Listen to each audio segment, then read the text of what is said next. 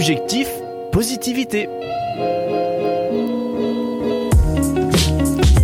Comment définirais-tu la richesse? C'est la question que j'ai récemment posée à plusieurs personnes de mon entourage. Les réponses sont variables et propres à chacun. Résultat, la richesse est plurielle, comme l'énonce Pascal Bruckner dans son livre La sagesse de l'argent.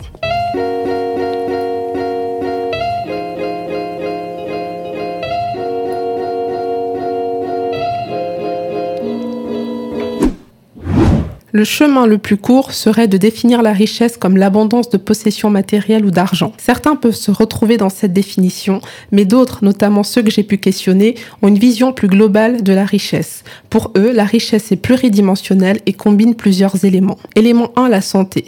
La plupart des personnes interrogées ont évoqué la santé comme élément fondamental de la richesse. Elles partagent ainsi l'avis de Ralph Waldo Emerson pour qui la plus grande richesse, c'est la santé. Élément 2, le temps. Selon Socrate, disposer de temps est la plus précieuse richesse du monde.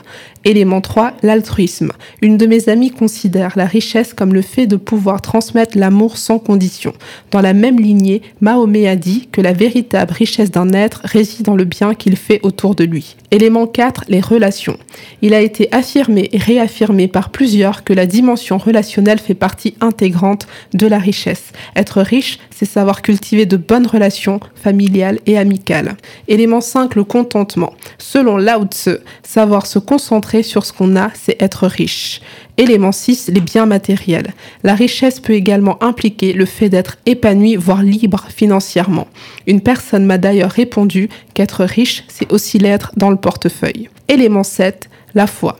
La foi en Dieu vient au premier rang dans ma conception de la richesse, car elle donne un sens à tout ce que je suis et fais. Une des personnes interrogées va dans le même sens et a répondu à la question de la définition de la richesse par ce verset de la Bible. La véritable foi en Dieu est en effet une source de richesse quand on sait être content avec ce qu'on a. En conclusion, la définition de la richesse est plurielle et dépend des valeurs de chacun. Ce qui compte, comme l'a si bien exprimé Benjamin Franklin, ce n'est pas tant d'en disposer, mais bien d'en profiter.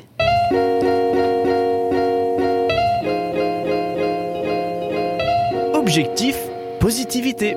Vous a été présenté par Francine.